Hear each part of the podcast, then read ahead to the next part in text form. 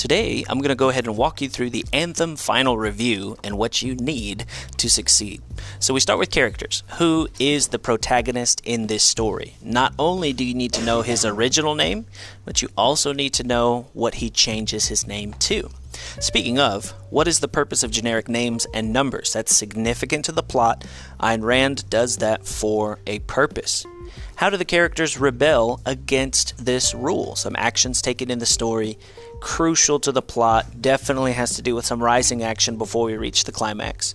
And what is the purpose of a world council? Clearly, our antagonist, man versus society. I need you to be able to tell me how does that governing body shape the society that they live in. So let's talk about some themes. Why does society repress knowledge. You need to know not only what he knows, but why it's so bad that he finds that out. Why are they trying to keep that knowledge away from him? What does it mean to be illuminated? That has to do with light, light giving off uh, almost like an effervescence or uh, luminescence. So, what does it mean to be illuminated? Not necessarily light beams, but what we're talking about is knowledge. Why can people not be easily conquered. You'll see that the theme of individuality runs deep throughout this whole novel, and you need to be able to tell me why are people so resilient?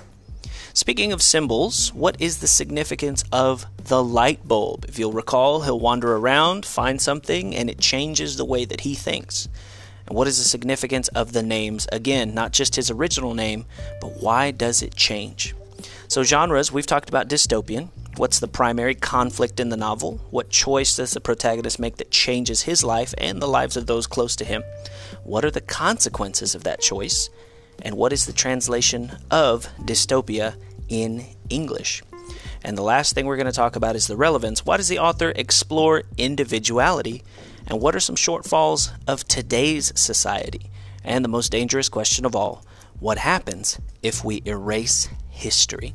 So the test on Thursday will be multiple choice. I wish you all the best, and remember, if you turn in your final review, you will receive extra credit.